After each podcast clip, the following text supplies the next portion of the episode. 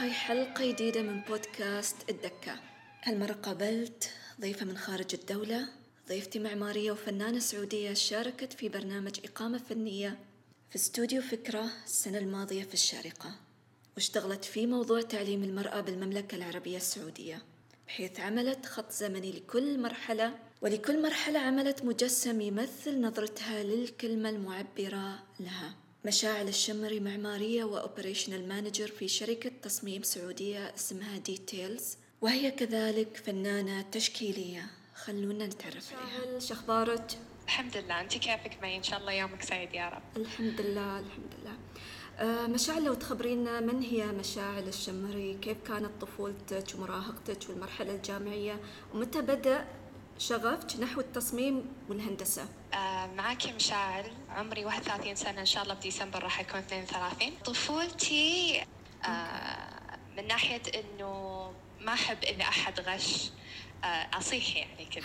يعني برا يعني قوانين لأنه كنت أحس بكذا الحياة لكن يعني مو بس الغش كذا أشياء عرفت إنه في أشياء الصورة الوردية الصورة اللي يعني إنه كل شيء كويس بالحياة. لكن. بعدين لما الواحد يكبر ويخالط ناس في المدرسة آه، وبعدين حتى في الجامعة آه، يعني المحيط الصغير يختلف عرفتي؟ كل ما تكبرين وتعاشرين ناس أكثر حتى بالعمل آه، تتضح هذه الأشياء.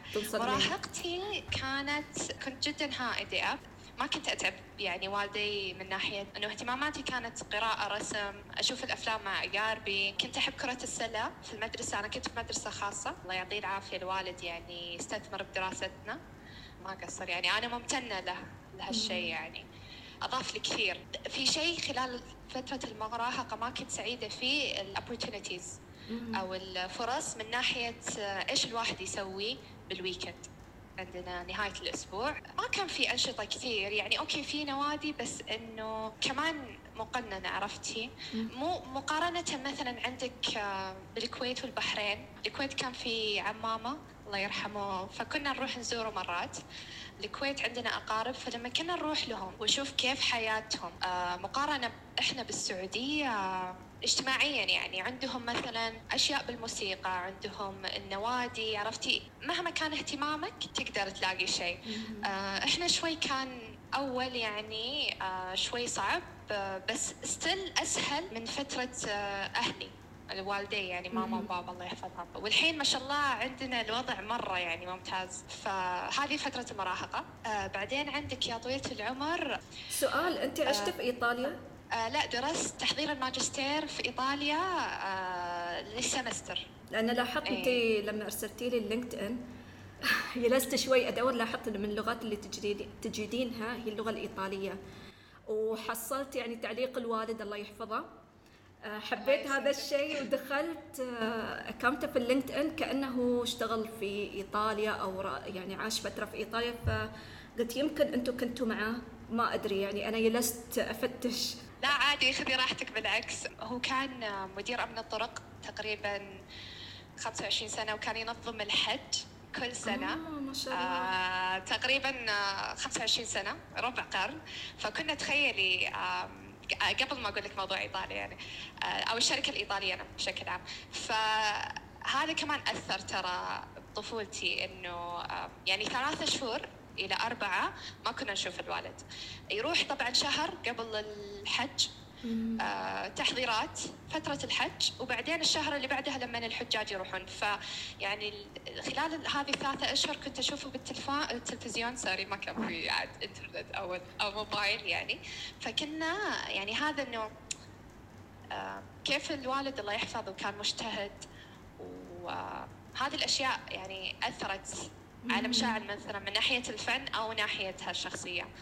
آه كمان ماما يعني الله يحفظها آه لها كمان عوامل كثيرة في مشاعر اللي اللي قاعد تحكي معاكي.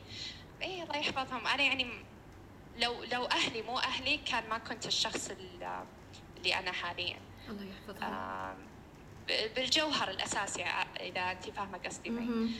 آه فالحمد لله إيه لا أنا واضح واضح, واضح إن في يعني شغل الوالد في إدارة الأفواج و احس أيوة. بعد مرتبط بعدين إحنا يوم بنتكلم عن شغلك البحث اللي سويتي مع استوديو فكرة أحس أيوة. سمها ومرتبط مرتبط بشغلك حتى صحيح. موضوع دراسة الهندسة أنت كنت بتتكلمين. عن الدراسة الجامعية هو شوفي يا طويلة العمر آه الوالد آه يرسم وفنان يعني يحب يرسم. okay. حتى لما كانت والدتي أمي تزوجت آه، وهي بالثانوي فجابتني أنا وأختي وهي بالجامعة.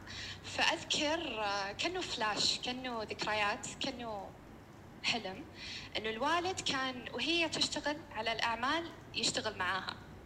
آه يعني بعض الرسومات هي ترسم عرفتي إنه deadlines وكذا؟ إنه عندهم كمان في الجامعة وهي مسؤولة عني وعن أختي. فهذا الحس التعاون حس الفن أتوقع زي ما قلتي إنه أثر على مشاعر الحالية وأثر كمان على إنه احترام العمل اللي اللي أديه ايا كان الشيء. وكيف هالشيء اثر أثر عليك يعني كمصممة وكمهندسه آه شوفي آه من ناحية الهندسة أنا عندي حاليا بلاك رجعت من أمريكا من ناحية فهذا بنحكي فيه إن شاء الله إذا ودك بعدين. بس إنه خلال هو والدي كان يبغى يدرس هندسة معمارية بالجامعة. آه وأول وقته كان في ابتعاث بس آه الابتعاث من ناحية كل سنة تخصصات معينة مو التخصص اللي تبينه. كان يبغى وسبحان الله ما صار. ودائما كان وإحنا صغار آه، نروح بالرياض آه، نروح الأماكن القديمة نروح الحي اللي كانوا ساكنين فيه آه، أول من زمان أنت في أي مدينة يعني ساكنة مشاعل؟ الرياض الرياض آه، okay. يعني أهلي ترى سكنوا فت... بابا يعني وجدي وجدتي الله يرحمهم سكنوا فترة بيوت طين حتى ورانا وين البيت اللي سكنوا في الرياض بعدين راحوا يوم راحوا جدة راحوا منطقة بيت شوي مسلح. فأنا يعني رحت شفت هذه الأشياء. ورانا وين البيت حتى لو هو جزئيا مهدم. وفي جدة موجود إلى الآن البيت. آه، والدي درس متوسط وثانوي جدة. فأثر علي كشخص. جدة ترى شوي كانت منفتحة أكثر من الرياض. من ناحية الناس اللي يجون الحجاج العمرة التجارة. بهذيك الفترة يعني اللي غالبا الموانئ المدن اللي هي مطلعة على موانئ تكون منفتحة إيه. أكثر عن باقي المناطق فبعد هالشيء أيوة. أتوقع عامل يعني عامل مؤثر والدراسة الدراسة الجامعية كيف تخص قلتي رحتي إيطاليا أو ولا هاي مرحلة الماجستير؟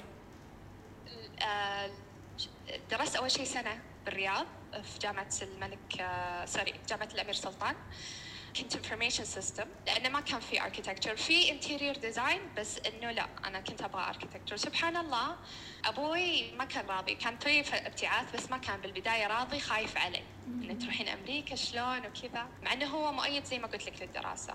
فأنا قال لي شرط إنه تجيبين علامات كويسة. وأنت تروحين تجيبين القبول حق الجامعة بأمريكا وتخلصين ش...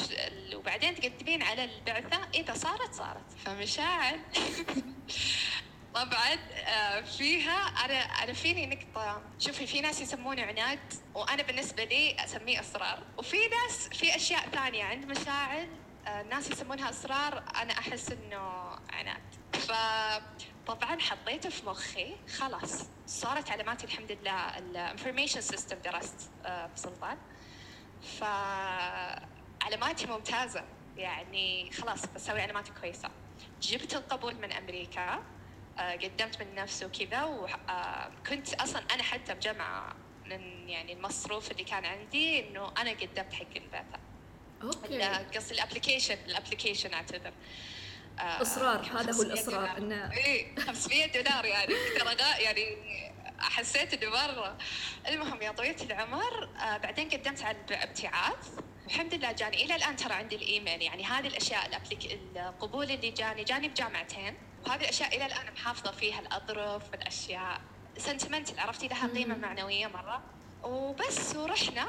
رحنا أنا ومشاعل مشاعل الصغيره ومشاعل اللي بتروح الجامعة وتعلمنا يعني يعني تعلمت أشياء كثيرة صراحة. بس في أشياء هي اللي خلتني إنه أفكر أدرس آه، في أمريكا الصراحه إنه في opportunity في إنه لما أنت تشتغل على الشيء هذا اللي شفته من زياراتي يعني أكثر من. علي أكثر من إنه زيارة إنه أنت لما تشتغل على الشيء تقدر تني... آه، إنه تحصله. أتوقع هذا اللي خلاني إنه أوه مشاعر ركزي علشان تروحي للجامعة سوي كل الأشياء اللي قالها الوالد. وحتى ما تدرين توقعت إنه بيقول لي لا. إنه ما توقعت يعني حتى مع هذا كله لأنه خايف علي. مو إنه بيقول لي لا لأنه ما يبي. عرفتي؟ إنه بنته آه، الكبيرة وحتى يعني الحلو في والدي إنه كلنا يعاملنا نفس الشيء بناته وعياله مو إنه بنت ولا ولد. وبديت كانت الدراسة. التجربة إيه التجربة الصراحة ضافت لي كثير.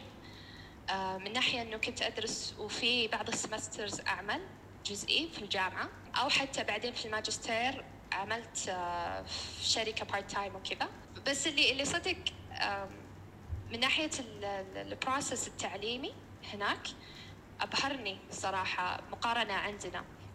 لأنه هناك يخلونك إنه آه بعض يعني مو بعض خلينا نقول 85% من الدكاترة سيلف تات حتى لو هم عندهم منهج مقرر يخلونك أنت تتعلمي من نفسك. أيوة. آه فهذا أتوقع كمان كويس على البحث الفني. إن كان أنت مبدع في أي مجال كاتب آه graphic designer فنان معماري ال fashion عندنا يعني التخصصات العديدة اللي في فيها creativity خلينا نقول حتى في أشياء ما ذكرتها. فهذه تخليكي تعتمدي على نفسك كمان أحس. إنه تتعلمي من أخطائك. لأنه حتى هو البروفيسور يجي يقول لك طيب يعني في شيء صار لي أنا بسنة أولى جامعة الصراحة كنا يعني خلينا نقول آه، ثلاث أربع مواضيع. فهو مقسمنا كل موضوع فيه ثلاثة إلى أربع طلاب. كان ال research أنا حقي وحق ال group حقي إنه كيف نسوي architecture architecture لشخصيه الشيف. الطباخ. اي الشيف الطباخ. ف إيه فهذا سنة أولى جامعة تخيلي. فلازم كل واحد من ال groups هذه طبعا تفهمين الشخصية تفهمين ال process حقت هذا الشخص. تفهمين إنه إيش الأشياء ال pressures حق الضغوطات اللي مر فيها صحته الألوان اللي س... كل شيء. حلو مرة جميل صح؟ المهم رحنا آه، كان عندنا أنا كنت في أيام البكالوريوس quarter ما هو semester فعشر أسابيع كل semester كل ربع سنوي. آه في جامعات أخرى زي اللي كملت فيها بالماجستير لا آه semester يكون ثلاثة semesters آه فصل الخريف ربيع وصيف. المهم يا طويلة العمر جاء ال midterm الأول اللي بنقدم فيه ال project وكمان زائد رسومات وسكتش وإيش فكرتك؟ فإحنا كنا أنا وثلاثة زملاء دراسة. فمعاي يعني أنا واحدة يعني اثنين بنات واثنين عيال إحنا. فتخيلي قلت فكرتي واحدة قالت فكرتها وكلهم. جينا الكلاس الثاني غير الترتيب. فصار آخر واحد هو أول واحد اللي يعرضون. فالبنت راحت طبقت فكرتي. تخيلي معي. فأنا اللي أطالع مصدومة ورحت أنا طبعا و يعني انصدمت. أنا إيش سويتي؟ إيه إيش أسوي؟ صار فيني زي الإنكزايتي صدق وجهي انصفق خدودي صارت عرفت اللي اللي انقهرت عصبت يعني الحين ما بالتوتر إيه وما أذكر هل عرضت ولا ما الحين ما أدري. آه شيء الحمد لله أحس اكتسبت إنه في أشياء سلبية تروح بس أذكر التجربة بشكل عام. بعد الا إلا عرضت عرفت تخيلي نفس المش... كنا نفس المشروع بس إنه ال design مختلف بس ال concept نفسه. المهم بعد ما خلصنا ال class آه رحت للمدرس وهو يمشي رحت قلت له لازم أحكي معك. قال لي إيش؟ قلت له ال class اللي اللي قبل الأسبوع ال mid الأول إنه هذه فكرتي. قال طيب. قلت كيف هي تأخذ فكرتي؟ قال لي مشاعل. هذا يصير عادي بالحياة. بس خذي الفكرة وطوريها خليها أفضل. قلت له كيف يا بروفيسور اسمه جون. اتذكر هذا المهم آه بروفيسور جون إنه ما ينفع.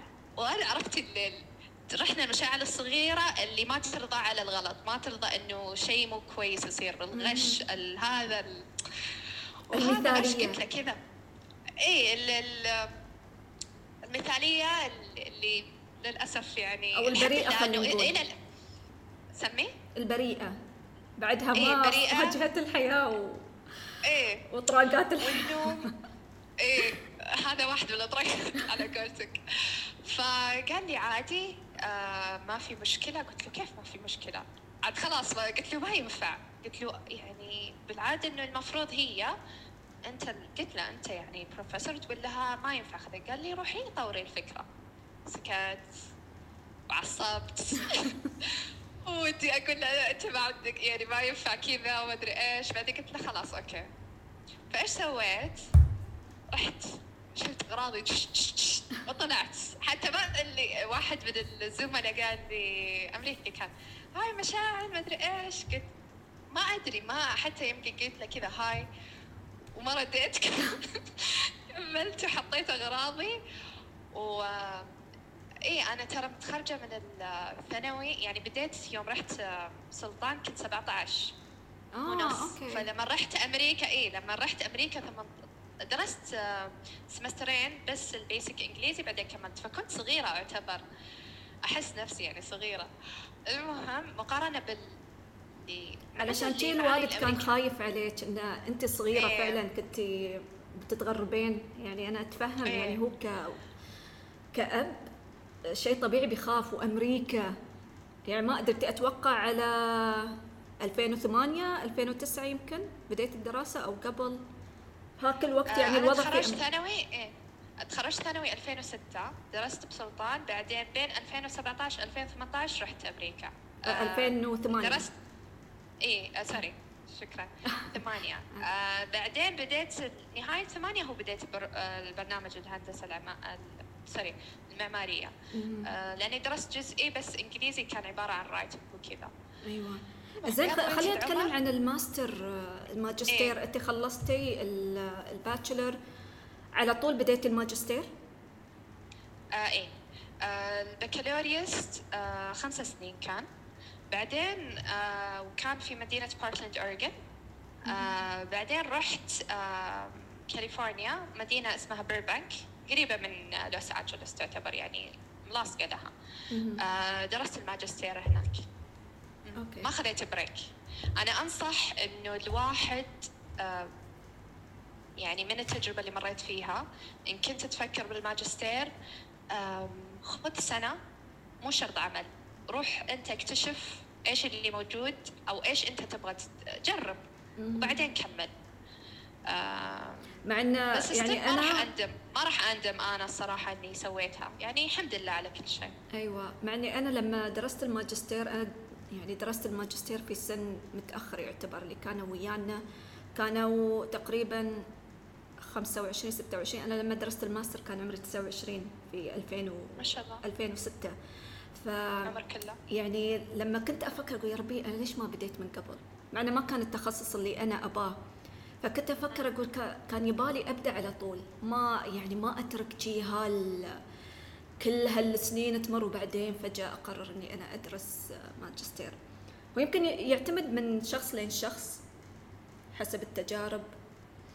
إنزين آه مشاعر. خلينا ندخل في العملية الفنية. انت آه يعني تشتغلين في التصميم؟ ما بقول ال graphic design بشكل عام التصميم وأتوقع هو جزء بعد من شغلك يعني كمعمارية وبعد عندك هاي آه، تحبين تصممين. ما أدري جرافيك صححيني إذا أنا غلطانة ولا لا. هو أنا أحب الفن والإبداع والتصميم والشركة اللي اللي أعمل فيها تعتبر تحت ال graphic design بس أنا أعمل فيها حاليا من ناحية operations manager إداري إدارة مشاريع. بس فيها كمان جزئية إنه أتواصل مع العملاء وأتواصل مع ال designers فنقطة الوصل. وكمان في حال لا سمح الله صار ضغط ولا شيء أشتغل مع المصممين في أشياء معينة بالتصميم. فهذا عملي الحالي صح شوي بعدني عن إنه أكمل المشروع حق الإقامة التصميم اللي عملتها بالشارقة مع فكرة. لكن ضافت لي كثير من ناحية إنه كيف أنت تديرين مشروع؟ كيف تفهمين الع... إن كان عميل أو أي شخص المشروع كيف نقط... نقطة الوصل إنه بين العمل الفني أو العمل المبدع والأشخاص. ترى هذا بحد ذاته يعني skill ومرة يعني ضاف لي كثير. صح إني بعدت عنه شوي بس آه، ضاف ضاف لي كثير من ناحية الفكر. وال process وال planning كمان. يعني okay أنا أحب ال planning بشكل عام وإنه ترتيب الأمور والجدولة لكن ضاف لي بعد زيادة. فأنا عندي قناعة كل شيء الواحد يسويه. وهذه القناعة ترى ما جت وأنا يعني خلينا نقول قبل عشر سنين. كل ما أكبر أتعلم طبعا وفي في أشياء كثير فشلت فيها.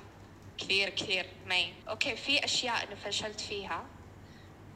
بس ككفاءة ما عمري حد لما أجي للفن ما ما عمره أرتبط فيه.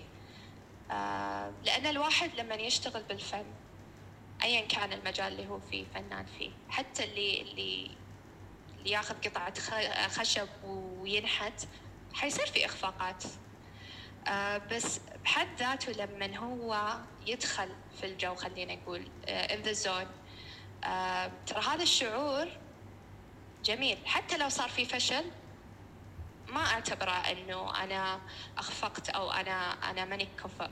لأنه المبدع المفروض يستمتع بالتجربة بحلاوتها ومرها. آه. وهي في النهاية إنه تساعدوا على النضج الفني ترى. هو تعرفين يعني هالشيء الكلام اللي تقولينه هو بالفعل أنا أؤمن بهالشيء. يعني هي إيه. هي مش الهدف إن الواحد يكون آه، يعني perfect من أول شيء. هي رحلة هي journey صحيح. بس إيه صحيح أتفق آه معك. بس مع الأشياء اللي موجودة مع المشاريع الفنية مع يعني أحيانا الواحد يحاول على كثر ما يحاول يحس إنه okay أنا I'm not good enough. فهذا أنا اللي آه، أحاول أتكلم عنه في البودكاست. هي العملية الفنية وإحباطاتها وإخفاقاتها والجانب المظلم منها. فاحيانا إيه. تفضلي. تفضلي. لا لا تفضلي. أحيانا إيه تفضلي. إن في فنانين في فنانين آه يمرون بحالة توتر. بالذات مثلا مع بداية الموسم الفني. إحنا عندنا في الإمارات الموسم الفني يبدأ من شهر تسعة لين أبريل آه، من سبتمبر لين أبريل هاي الفترة تكون المشاريع الفنية المعارض الفنية. ويكون ال peak في March مع آه، ممكن يكون البينالي في الشارجة كل سنتين آه، إيه، دبي Art في أبو ظبي في نوفمبر يكون في أبو ظبي Art وخلال يعني هاي الفترة تكون في معارض وأنشطة كثيرة. أحيانا الفنانين يعني أنا أتوقع الحين في السعودية بادي هالشيء يستوي لأن سمعت إنه بيكون في مثل الرياض Art على ما ما أذكر بس طبعا قبل أزمة كوفيد. مسك ارت ويك إيوه كان في السنة اللي فاتت واللي قبلها. إيه، في حتى في جدة في في حركة فنية. مع وجود هاي الحركة الفنية الفنان يحب يشارك يحب يقدم يسعى و و و أحيانا في فنانين بغض النظر عن نوعية إنتاجهم أو إبداع الأشياء اللي ينتجونها ما ينقبلون.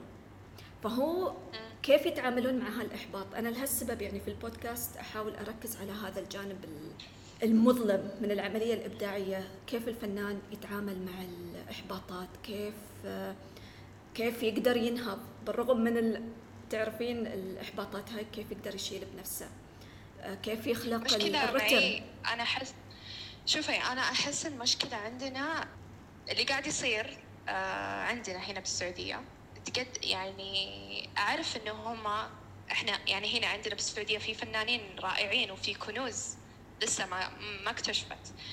بس عندنا عامل الوقت هذا واحد إن أنا أحط لك deadline شوفي ك residency و process وكذا okay أفهم آه خاصة اللي كان بفكرة كان رائع بس مهما يعني بس في بعض الأحيان يعطون الفنان شهر آه. مرة مرة يعني صح الشكل أنا سمعت أقيم. سمعت عن هالشيء يعني من كذا إيه؟ من كذا شخص فما أحس يكفي أنت لما يعني أصلا هو البروسس بحد ذاته عملية فن يعني هو فن ترى يعني لو تشوفين كيف إنه آه، فجأة وهو يمكن ناس مواصل خلينا نقول الفنان كبة قهوة على الشيء بديت آه، طبعا تحطم ويمكن صح كان ثاني يوم شافها قال والله هذا لما نحب يعني عرفتي في أشياء تصير accident بس كمان هذا جزء أنا أحس ال final result حلو بس ما هو كل شيء. لازم نعطي الفنان وقته يتنفس اللي قاعد يصير عندنا. الرتم سريع. إيه رتم سريع. بس في أشياء كمان إيجابي من ناحية إنه يشوفون فنانين مشتغلين ويقولوا لهم تعالوا اعرضوا الأعمال. فهو ما عنده عنده stress طبعا إنه كيف الجمهور حيتقبل الشغل وكذا بس إنه ما عنده stress العملية الفنية إنه من A to Z. أنا المفروض ما أخلي الفنان يفكر آه، من A to Z أنا أخليه خلاص على راحته علشان يبدع. هذا واحد. نقطة ثانية في حالة الرفض مثلا أنا مشاعل جيت أنت معي آه، راشد إن شاء الله يعني يكون عندك مؤسسة كبيرة حقت آه، فن. الله يوفقك يا رب. المهم جيتيني مؤسسة مي راشد إلى مشاعل. قلتي مشاعل أنا آه، أبغى منك installation خلينا نقول نغير بين اللوح. لعشر قطع وأبغاها خلال وتكون حجمها خلينا نقول آه، خمسة متر في خمسة متر وأبغاها خلال ثلاثة اشهر أوكي؟ وما أبغى proposal لا ابدي ابدي. المهم جيت أنا اشتغلت ثلاثة شهور ليلا ونهارا. واشتغل واشتغل واشتغل. جيت قدمت لك إياه. حطيت يعني مجهود. جيت موقف حقيقي استوالك؟ لا لا لا. ترى هذا جاء ببالي الحين. لسه ما جاء. لا الحمد لله. بس ترى يصير لنا رفض بشكل بس أنا بوصل لك الحين النقطة النهائية وأنا ما إذا صار لي بقول لك ترى. ما إذا صار لي بقول لك ترى. صار لي بقول لك يعني ترى أنا اللي على قلبي على لساني على قولتهم آه المهم جيت بعد ثلاثة شهور وجبت لك خمسة متر خمسة متر كم قلنا؟ عشرة قطع؟ هو ال installation. إيه ال installation. جيتي قلتي لي بعد ثلاث شهور وكد وما نام وحتى ما أدري شنو شكل وجهي يعني لهالدرجة. المهم جيتك وخلاص المفروض أقدمهم. جيتي قلتي لي إيش هذا الشغل؟ مرة ما يعني ما عجبني ورفضتي إيش حيصير بالفنان؟ غير التحطم غير الفشل الشعور يمكن يكتئب صح ولا لا؟ صح. يصير في ديبرشن أنا أعرف في ناس تقريبا مروا بمواقف مشابهة إيه أنا سامعة الصراحة أنا ما أعرف بس يعني مرة قريت ارتكل عن هالشيء فأنت كيف يعني طيب اجلس معه قول له انت يعني مثلا جيتي جلست كذا حطمتيني يعني ما راح تحضريني بس يعني. أنا أحس المفروض أجلس مع الفنان أقول له أنت إيش سويت؟ إيش ال process حقتك؟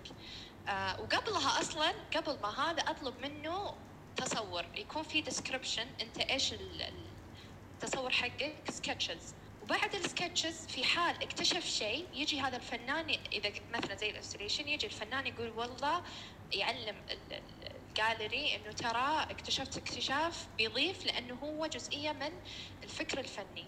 وأنا يعني أنا مؤسسة مي أقول له okay أنا واثق فيه لأن أنا ليش I hire this أنا ليش يعني مو خلينا نقول hire بس عمدت هذا الشخص إنه يعمل هذا العمل لأنه أنا عارف إنه فكره حيناسب الماء عرفتي؟ أعطوهم الحرية. أنا أحس ايا كان الفنان بأي مجال. وإن أخفق أو إنه صار ما في شيء بيرفكت ترى. ما في شيء كامل الكامل وجه الله. خلينا واقعيين. انزين فلازم لازم إنه نفكر في فيهم إنه ترى يعني هم ناس في النهاية الفنانين هو يعني هالكلام أنا سمعته من كذا شخص كذا فنان تعاملوا بس مو بهالطريقة يعني هالسيناريو اللي أنت تكلمتي عنه شوي ما بقول aggressive بس في مواقف أنا أعرفها صارت مع بعض الفنانين مثلا يشتغلون مع معارض فنيه وفجاه ال curator قبل المعرض مثلا بأسبوعين يقرر إنه okay أنا ما عجبني شغلك وخلاص يعني لتذهب إلى الجحيم. هالموقف يعني سمعته من فنان كان يعني في مشروع معين. وايد هاي النوعية من الاحباطات تحدث بشكل مستمر بالذات تعامل الفنانين مع المؤسسات. أنا عندي كونت وجهة نظر ممكن تكون صح ممكن تكون غلط. يعني هاي وجهة نظري الشخصية إن التعامل مع المؤسسات أحيانا يتطلب شخصية معينة. مش كل فنان يقدر يقدر يتعامل مع المؤسسات مع أنظمة مؤسسية. الأنظمة المؤسسية مختلفة تماما عن أنا مثلا إذا بشتغل على مشروع شخصي. المهم الحين أنت تكلمتي عن الإحباطات والأشياء اللي ممكن تواجه الفنان. أنت تكلمتي عن ال artist block إنه بعد ما رديتي من أمريكا ما قدرتي تنتجين إبداعيا. كلمينا عن هالشيء مشاعر. هو من ناحية بسميها architect block okay. ما هو ال ال إلى الآن يعني بس هو الحين قاعد يتحسن شوي. هو أنا اشتغلت بشكل يعني كلي كنت architect slash project manager لما أمريكا لما كنت بأمريكا لما رجعت ما أدري صار صار عندي زي architect block شو كيف توصفين يعني هالإحساس؟ لأن تعرفين هالشيء مثير للاهتمام لأن لما قابلت حصة العجماني بعد قالت لي نفس الشيء إنه بعد ما تخرجت من الجامعة جتها حالة ال artist block فيعني أحاول أفهم الرابط بين التخرج من الجامعة والحياة الواقعية ما أدري. فأنت شو كان إحساسك أنت؟ يعني كيف توصفين هال ال architect block كيف توصفينه؟ أنا اعطيكي مثال أكثر من مثال يعني بس إنه كلهم متشابهين. يعني يجوني مثلا أقارب أو أو صاحبات أو ناس أعرفهم يقولوا لي إنه مشاعل نبغى إنه design معين. أسوي لهم mood board بس لما أبغى أسوي خلينا نقول كأنه قلم. لما أبغى أسوي design أسويه بس ما أكون مبسوطة فيه وخلاص إنه أعتذر. ما أدري ليه. ما أعرف. مع إنه تخيلي يعني تخرجت من يعني كنت أشتغل part time أيام الجامعة وأنا بالماجستير بشركات عمارة. وبعد ما تخرجت اشتغلت full time معمارية وإدارة مشاريع. بعد ما رجعت ما أدري هي رحله الطيارة صار صار فيني ما أدري.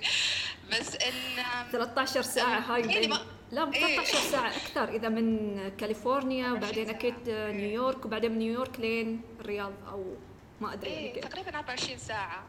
بس تخيلي ما ما صار الاعتراف بال architect block. أنا رجعت تقريبا خلينا نقول نهاية خلينا نقول بداية 2017 الحين ثلاث سنين صح؟ ما اعتف... ما اعترفت بال architect architect block إلا تقريبا بعد ما فتحنا من الحجر يعني تخيلي. إنه I was in denial لا لا لا. إنه مستحيل انه يعني عرفتي. شو كنت تفسرين؟ كيف تفسرين تحس ان إن تسمينه مثلا معايير مرتفعة عندك خلينا نقول؟ يعني كنت تفسرينه بهالطريقة؟ لحد ما you acknowledged إن عندك architect block لأن أحيانا الفنان يقول لا أنا وايد عندي معايير مرتفعة أنا ما أقبل بأي شيء وما يعجبني أي شيء.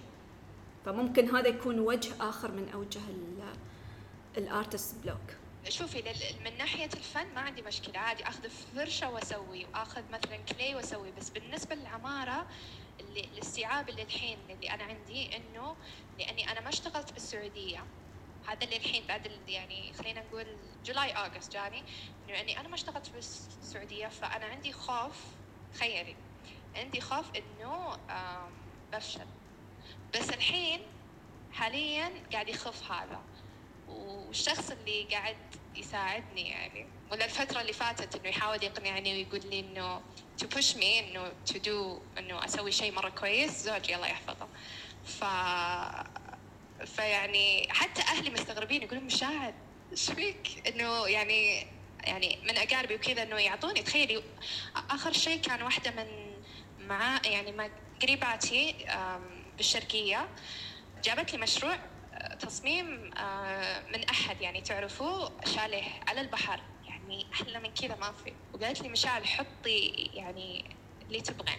أو ما أدري قلت لها إنه شوي خليني أفكر. فبس الحين قاعد يخف الشعور عن أول و بس أحتاج أحس إني أبدأ الخطة. إني أبدأ عرفتي؟ خلاص إنه أبدأ أسوي. زين. فبس والله أوكي.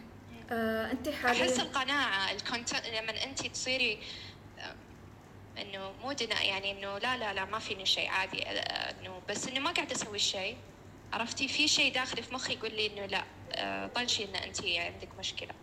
بس بعدين لما أنت تقتنعي إنه آه أنا عندي مشكلة ولازم أحاول أحلها هذا حيساعد عرفتي؟ الاعتراف انه في مشكلة. يمكن له علاقة بعد بالوظيفة. أنت يعني اشتغلتي مؤخرا يعني من أقل عن سنة. ما كملتي سنة من اشتغلتي في شركة التصميم اللي أنت حاليا فيها. مو بس هذا أتوقع كمان لما رجعت السعودية أول شيء اشتغلت ب أشياء ما لها يعني ما عدا تدريس جامعة الفيصل كان له علاقة بالعماره بس اشتغلت cyber security company بعدين اشتغلت آه، في نفس الوقت كنت أدرس جامعة الفيصل كانت مرة ممتعة آه، ك يعني أدرسهم عمارة. بعدين رحت إنه اشتغلت executive آه، secretary حق chairman بعدين اشتغلت كمان أشياء إدارية. فهذه زي ما أنت تكرمتي يعني تو قلتي إنه يبعدك عن في في إبداع من ناحية إدارة بس يبعدك عن الفكر الإبداعي من ناحية ال implementation بس آخر يعني من جانوري خلينا نقول الشركة الحالية اللي أشتغل فيها. لما أشوف إنه في مبدعين أحس حرك شيء داخلي فيني إنه وحتى لو إنه شوي متأخر حاليا إنه لازم أرجع للفكر الفني بشكل عام. وكمان ترى اللي اللي أثبت لي زيادة إنه أحب هالشيء وإنه لازم أرجع له الريزيدنسي اللي اللي الفكرة كانت بالشارقة. فخلينا نقول إنه هذه الأساس. هي هاي اللي, ايقظت أي ايقظت أي بس رجعت. أوكي صح قاعدة أسوي شغل خلينا نقول إداري بس كمان ب creative agency هذه خلينا نقول حطينا الأساس حق النبتة شكرا. والحين حطينا البذرة حقت النبتة بالشركة اللي أنا فيها. فبس الحين أحتاج أسقيها. موية وأعرضها للشمس وأحط لها فيتامينز فهذا مني أنا الحين لازم أنا أخذ بهالخطوة أنا آه، لاحظت أن من كلامك آه، هو عامل التوقيت عامل التوقيت والوقت.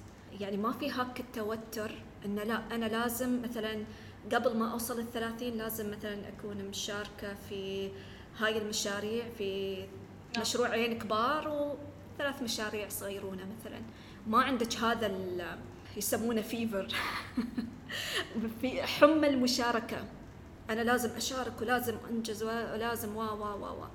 ماخذة راحتك إنه ما عندك هال pressure فما عندك شوفي ما عندي pressure إني أحط لي في pressure من ناحية إنه لازم أنجز بس ال والمرات تخيلي يعني ما أحط plan ات بس ما ما قاعدة أنجز كلها. وكنت أزعل من نفسي آه وإلى الآن مرات إنه يعني لازم لازم أشتغل لازم أسوي بس هو تقريبا نفس هذا التوقيت اللي اللي استيعاب إنه أنا عندي architect block إنه أوكي حتى لو تدفعي نفسك لازم تحطي timeline عقلاني.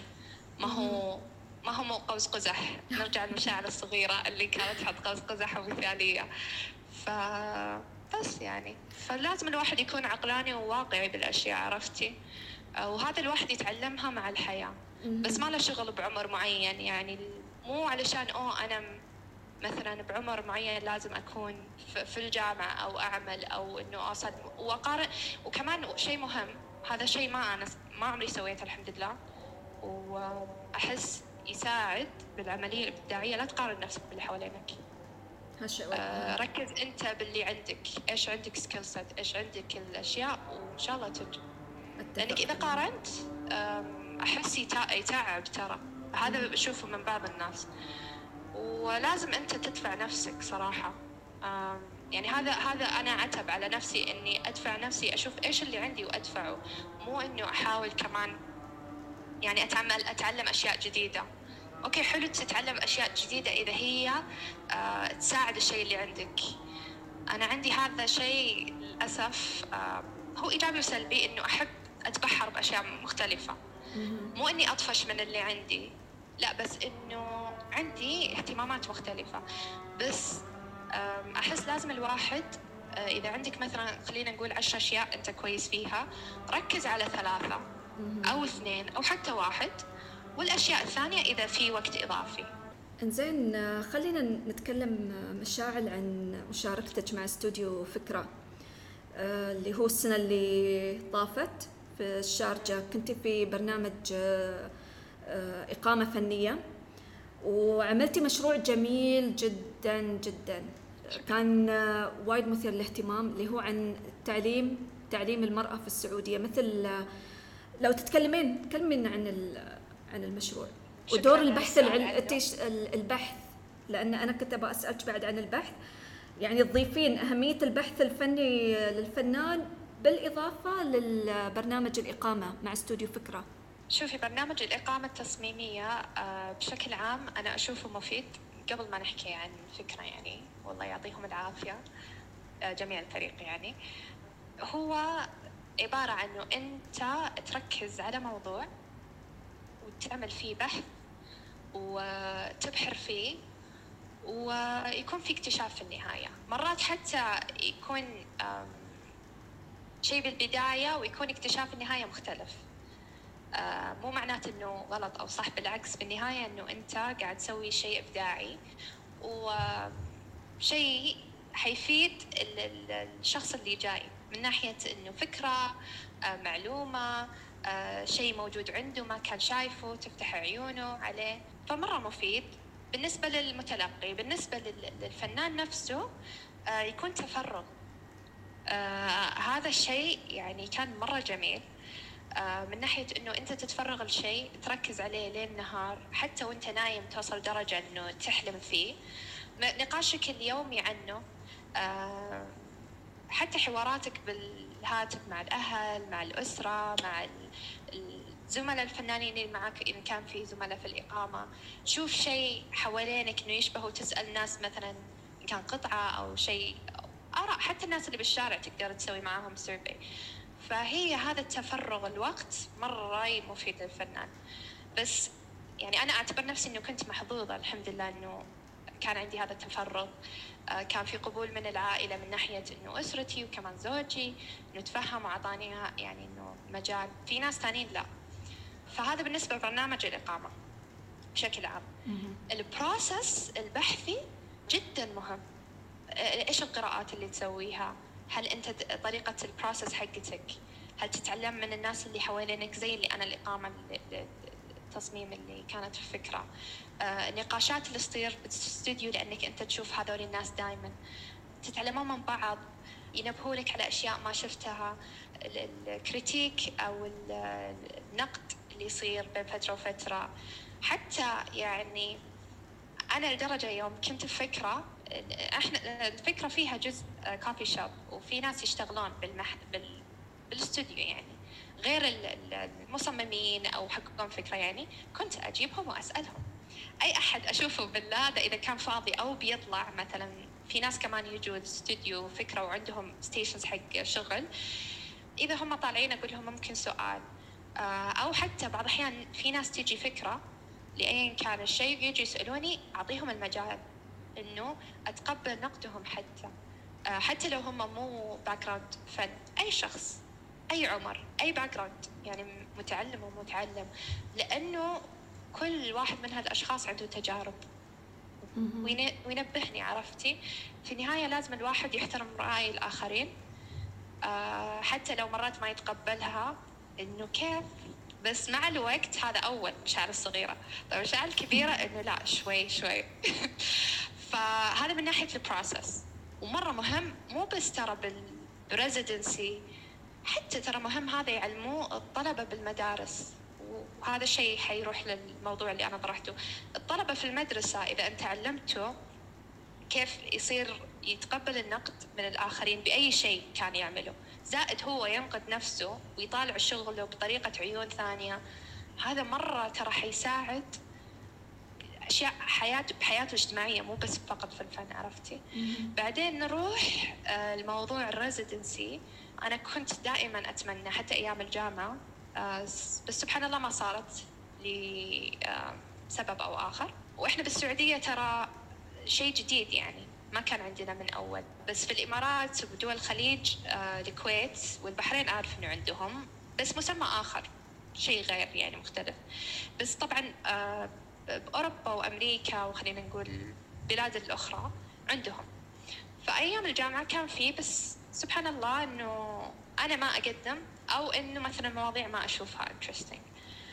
لما جاء الموضوع إنه ريزيدنسي حق فكرة أول شيء شيء بالخليج وإنه البنود اللي حاطينها إنه إيش يعني الموضوع بشكل عام إنه إنه شيء عن عننا هنا مرة بسطني. ما هو إنه شيء يلا خلينا نسوي موضوع عرفتي إنه يعني اوروبي أو شيء ما له علاقة فينا. فهذا مرة أسعدني. آه، طريقة البروسس أول شيء هم لما يقابلوكي يسألوكي آه، يفهموا مين أنت. آه، إيش اللي قاعد تسوي فيه؟ إيش حتضيفي إيش حتسوي بالشغل؟ هذا مرة مهم كمان. حتى أنت تقولين إيه إيه بالعكس إنه هذا مكاني هذا الشيء اللي أبغى أسويه. يعطيكي تأكيدات لأشياء أنت ما أنت عرفتها. أنت اخترتي موضوع تعليم المرأة في السعودية؟ كان كان لا صراحة بالبداية كان عن المرأة. بس ما كان يعني كان موضوع تعليم المرأة دائما معاي طول عمري لأن أحس التعليم إحنا عندنا بالسعودية كان آه مو شلون أقول؟ حاطين له قواعد من ناحية حتى المناهج كنت أحس المفروض يكون تقدري إنه تسوي تساؤل. أو ليش ما مثلا زي آه القصيبي الله يرحمه إذا قريتي كتابه في جزئية الوزير الله يرحمه. هو لما درس كان تخيلي معطين مدرس إنه ياخذ زي مشروع أو project معين. هذا المشروع أثر على المنهج. تخيلي بوقته. تخيلي يا مي. فليش ما عندنا هذا الشيء إن أنت الطلبه حقونك؟ طبعا هذا من زمان يعني وعلى وقتي يعني ما كان ما كان عندنا. أنت الطلبه حقونك تخليهم يسوون زي المشاريع وهذه المشاريع كأنها بحوث تاثر على المناهج. هذا ما كان عندنا. آه للأسف يعني. آه بس الحين أنا هذه الريزيدنسيز تشبه هذا الشيء إنه أنت تبحث على شيء ويضاف وإنه الناس تتعلم منه. فمرة حمسني مرة أسعدني. وحتى ال ال الله يعطيهم العافية فكرة يعني الأصدقاء والناس اللي كانوا يجيبون sorry مو يجيبون يستضيفونهم على أساس يسوون لنا نقد مرة كانوا رائعين. لأنه آه، كل واحد مجالات مختلفة بس آه، رائعين من ناحية إنه صراحة بس نقد بناء. ف وحتى في كانت الله يعطيها العافية واحدة منهم شوية شديدة. شوية harsh خلينا نقول إنه بس كان مفيد. لأنه زي ما قلت لك ذكرني بال باللي اللي يوم كنت بامريكا اللي تعلمته من ال professors إن انت لازم تتقبلين. يعني حتى آه شوي برجع للجامعة بأمريكا. سنة ثالثة جامعة بكالوريوس. ال dean حق الكلية صار بروفيسور حقنا. هم يتغيروا. ما يصير العميد طول حياته لا. يغير. مرات يسوي يروحون يسوون research مرات يدرسون بعدين يرجعون إدارة وهكذا. وهذا كمان ترى مهم لأنه لما المدرس أو البروفيسور خاصة الناس اللي ودهم يدرسوا يسوي تجديد له عرفتي؟ وكمان إنه معلومات جديدة إيش قاعد يصير بال generation الجديد. فهذا ترى كمان راجع للتعليم وأنا أحس المفروض يصير عندنا. هو كيف المشهد الفني حاليا في المملكة؟ بنقول آه. قبل قبل كوفيد يعني شو الأشياء؟ أكيد في تغيير. آه، أتوقع أنتم هو البرنامج الإقامة الفنية مع استوديو فكرة كان بالتعاون مع مؤسسة مسك؟ ما أدري صححي لي إذا أنا أيوة صحيح صحيح. مؤسسة مسك أعتقد أن لهم مبادرات ضخمة في المملكة تعزيز الثقافة البصرية ثقافة الفنون في المملكة. يخلون الشباب أن يدخلون في هالنوعية من المشاريع. آه، صحيح هو آه، صاحب اسمه ولي العهد آه، سمو الأمير محمد بن سلمان آل سعود. له كيف أقولها؟ المشكلة مهما عبرت ما حيعطي حقه عرفتي؟ هو محب للفن. لو أحكي من اليوم لآخر يوم بعمري ما راح أعطي حقه. لا هو شوف يعني أنا مش سعودية بس لاحظت لاحظت يعني في تغيير كبير. في أيوة. تغيير أيوة. يعني ك كمشهد فني كفعاليات فنية آه، حتى يعني في أصدقاء سعوديين اللي كانوا عايشين فترة طويلة خارج المملكة بدأوا يرجعون. يعني يرجعون للمملكة لأن صار في مشهد فني في فعاليات خلينا نقول. تعرفي ما خلاني أرجع للسعودية؟ أنت كنت عايشة آه. في, في أمريكا كنت ناوية تستقرين هناك؟ إيه ترى أنا من الابتعاث اللي اللي حصلت عليه كان في البداية ترى هو اللي بدأ يعني تقريبا شوفي السعودية بدأت تشتغل. الابتعاث بدأ مع مشروع يعني ما أدري أنا سمعت أنه الملك عبد الله الله يرحمه هو إيه؟ دفع السعوديين إنهم يدرسون برا. يعني ما أعرف العدد بس برنامج الابتعاث عندكم من أقوى برامج الابتعاث يعني حسب ما أنا سمعت على مستوى الخليج. أتفق بدون ما أقارن بدون ما أقارن. يعني شوفي الملك عبد الله الله يرحمه هو مو بس إنه من ناحية تعليم فقط مجالات كثيرة. ترى يعني حتى المرأة يعني أول إنه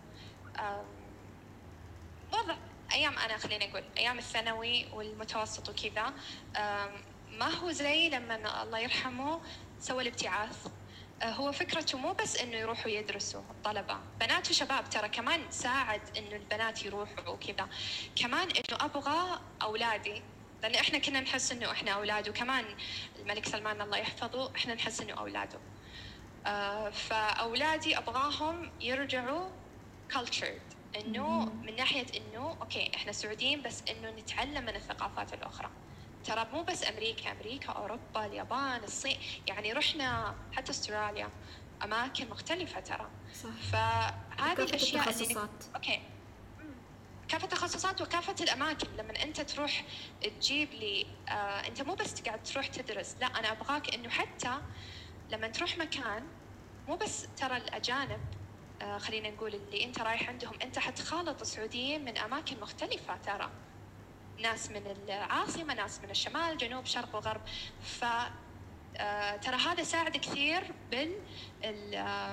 بالمشهد الفني اللي أنت تسألي عليه. إنه حتى زي ما تشوفي الحين ترى صار عندنا يعني إنه نفهم بعض أكثر. لأنه أول كان تقريبا كل منطقة بمنطقتها إذا عندك ناس تعرفيه أو تقربي يقربوا لك بأماكن أخرى يس بس غير كذا إنه كان في تقريبا مو حدود حدود مرسومة بس. هي okay نعرف إحنا المناطق نعرف آه مثلا أكلاتهم نعرف اللهجات نعرف آه من الأشياء اللي نشوفها بال TV بس كتخلطينهم زملائك جيرانك. فهو كان ال experience اللي رحنا لها okay تعلمنا خلطنا ناس المجتمع نفسه اللي إحنا رايحينه وكمان شفنا ناس سعوديين من آه مناطق أخرى وكمان فكر مختلف ترى. إحنا مو مملكه كبيره حتى أنتم بالإمارات. صحيح. حتى أنتم بالإمارات يعني أهل آه، خلينا نقول الشارقة اللي أنا قاعد فيه. يعني okay كنت أزور دبي وكذا بس الشارقة جلست فيها. آه، إقامات تصميم وكذا. منطقة الشارقة okay في الأجانب بس كمان أهل الشارقة ترى ما هم واحد. صح آه، وهذا ترى جميل إنه إحنا مختلفين. أنا أشوفه جمال بحد ذاته. التنوع الثقافي مصدر قوة أنا إيه؟ أشوفه. شكرا شكرا على هذه الجملة. بالضبط. فهذا ساعد وكمان الملك سلمان استمر الابتعاث في وقته. آه، ففي استمرارية. من ناحية هذه الجزئية. بعدين عندك السبب اللي خلاني أرجع مو إنه ما كنت حرجع تماما من أمريكا بس إنه إنه قاعد يصير شيء بالسعودية. 2000 يعني 2016 كنت قاعدة أشوف هالشيء. إنه في في شيء قاعد يصير. لازم أرجع وأكون جزء منه. وما شاء الله ما شاء الله يا مي يعني في شباب حتى أنت اللي قاعد تشوفيه حتى يمكن زملاء آه، سعوديين بالفنانين إنه قاعد يعني إن كان فن أي مجال قاعد يعطوهم التقدير صح. والاحترام. وكمان حتى برامج آه، زي التعاون اللي صار بين فكرة ومسك إنه نبغى نشوف إبداعكم نبغى يعني we support you إنه هنا إحنا ندعمكم. ف هذا مرة شيء جميل. وكمان ترى شفته بالإمارات لأنه رحت أسبوع التصميم الإماراتي مع إنه في أشياء صراحة يعني يعني أنا ماني okay أنا ماني من الإمارات بس حسيت إنه المفروض الأسبوع التصميم الإماراتي يكون تصميم أو الفن آه عندكم أنتم كمان فن. يكون 90% إماراتيين أو مقيمين بالإمارات يعني حتى مواليد لأنه ما شاء الله في ناس كثير يكونوا مولودين في الإمارات و ما شاء الله عندهم ولاء وحب للإمارات. صح. ف 90% من المعارض اللي موجودة بالخليج يعني خلينا نقول إحنا خليجيين إنه إمارات آه الكويت البحرين السعودية آه 90% أي شيء نعمله يكون آه للمنطقة حقتنا 10% يكون لفنانين خارجيين. بس اللي شفته بالعكس إيه مو عكس. شوفي إحنا ما راح أنا ما أعاتب أحد ولا شيء بس إنه إحنا قاعد نتعلم الحين شوي شوي شوي شوي عرفتي؟ فبس إنه لازم أنا نتعلم. أنا فاهمة إيه. فاهمة وجهة نظرك إيه يعني أنا هذا هذا عتب صغير. مو معناته إنه أنا أقول لكم أنتم مو مو كويسين. لا بس إنه يعني أنا أحب أهل بلدي واحب يعني حتى شوفوا مع إني قعدت بالشارقه يمكن ثلاث شهور حسيت كأني بالرياض. يعني أنتم ما حس ما حسيت إني بغربة. فأنا لأنه أنت يعني أهل الشارقة ولان أنا أحب يعني أحب الخليج وكذا فأبغى الشيء الكويس زي ما أحب لنفسي ولبلدي كمان أبغى الشيء الأفضل لأي أحد ثاني. فهذا العتب الوحيد اللي كان عندي. بس كفنانين حاطينهم مرة رائعين. بس بنفس الوقت نرجع الموضوع أنا أعطي المفروض أعطي الفنان وقت وأعطيه الموضوع قبل سنة. مو هذا ترى عندنا وعندكم. by the way حتى مسك Art Week ترى عطوا الفنان اللي حضرناه كنت في فكرة أنا وجينا هنا يوم جينا الرياض معطينهم ترى يمكن فترة قليلة. حرام عطوهم سنة. أنا أحس مفروض يعني سنة أقل شيء. هو تعرفين مشاعل إحنا كشرقيين مفهوم الوقت يختلف تماما عن مفهوم الوقت مثلا في بقية دول العالم. يعني ساعات. آه نكون وايد متحمسين فيلا آه أوكي شو رأيكم نسوي مشروع معين؟ إنه مثلا نخطط للسنة القادمة انه okay بنسوي هاي هال event أو هاي الفعالية. وقبل الفعالية بشهرين انه okay خلينا نتواصل مع الناس اللي ممكن يساهمون. ف... هذا الغلط معي لأنه إحنا okay خلينا نقول آه عندنا مشروع آه January Jan... آه يناير 2021 آه sorry 2022 طيب. فأنا okay أقول لكم آه يعني أنا اللي ماسكة المشروع هذا اللي أبغى من الفنانين أقول لهم January 21 إنه هذه ال exhibit حيكون 2022 بس أعطيهم timeline اعطيهم خطة. كل شهر أبغى أشوف update لأنه أنت إذا ما طلبت منهم هذا الشيء أول شيء هو بيقعد يسرح كلنا إحنا ترى فينا يعني أحس إنه هو في آه، طبيعة الإنسان. آه، لازم تحط له تاريخ معين. صح. فإذا أنت كل شهر شفت شيء جديد منه هو ترى حتى حيشتغل. بس إذا حطيت له بس نفس الشيء لا تقي... لا تقيده. أعطيه آه، يعني زين مشاعل آه سؤال. دام إن إحنا نتكلم عن الوقت شو شو إيه. أهمية الروتين شو شو أهمية الروتين بالنسبة لك؟ قبل الحجر آه، قبل الكورونا ولا بعد؟ قبل وبعد واثناء شوفي حاليا الوقت شوفي في مقولة الوقت كالسيف لما تقطعها قطعك صاير قطعنا الوقت أصلا. شوفي الروتين كويس بس لازم تاخذ يوم تكون أو خلينا نقول نص يوم. إي آه زي مو الحين اللي يعملوا diet يسووا cheat meal أو cheat day إنه يوم ياكلوا اليوم المفتوح. كمان ترى اليوم المفتوح. أنا أحس كأي عمل فني بما أنه إحنا نحكي عن الفن يعني آه حلو يكون في روتين بس تاخذ يوم مفتوح. كمان حياتك روتين ويوم مفتوح. بس شوفي أنا على على حياتي الشخصية الحين أنا أعمل من الساعة ثلاثة إلى sorry ثلاثة الفجر لا من الساعة سبعة مرات مرات أقوم أبكر يعني خمسة آه، إلى الساعة ثلاثة. بعدين من ثلاثة إلى سبعة ونص ثمانية مع ابن زوجي. ففي شوية علشان كذا أنا جدولي حاليا بس إذا صار في break أروح أشو يعني أروح أسوي أشياء عنده breakات في النص. بس إذا بنرجع على الجدول القديم ترى وأسوي أحاول أسوي رياضة وأحاول إنه I do sketches حتى لو ما قاعدة أعرضها الحين حتى بالإنستغرام أو ال platform خلينا نقول حق التواصل الاجتماعي. بس الوقت مرة مهم. يعني كيف أنا قاعدة أرتب وقتي لهذه الأشياء؟ يعني الحمد لله كويس. بس كفنان يعني إن شاء الله إذا راح خلص موضوع مكرونة على قول جدتي زي ما قلت لك. فإذا رجعنا للحياة الطبيعية هذا اللي كنت أسويه أول. إيش كنت أسوي؟ أقوم بدري. وإلى الآن أحاول على الأقل مرتين ثلاث مرات في الأسبوع إنه أروح أسوي رياضة إن كان في الجيم أو في البيت. أعمل. آه بعدين وقت المساء يكون لي. إن كان أعمال للبيت إن كان سكتشز إن كان رسم إن كان أي شيء قراءة حتى كتب. الحمد لله الحين حتى قاعدة أقرأ بشكل ممتاز يعني أنا أشوفه. فكيف تنظم وقتك؟ وفي نقطة ترى إنه إحنا بالخليج مختلفين عن بعض بعض العوائل في أمريكا بما إني أنا درست almost يعني قعدت عشرة عقد من الدهر على قولتهم. آه عشرة سنين ما يقارب. إحنا اللي قراب مننا بعض العوائل المكسيكية. وبعض العوائل الأمريكية من ناحية الأهل. لازم تحطين لهم وقت.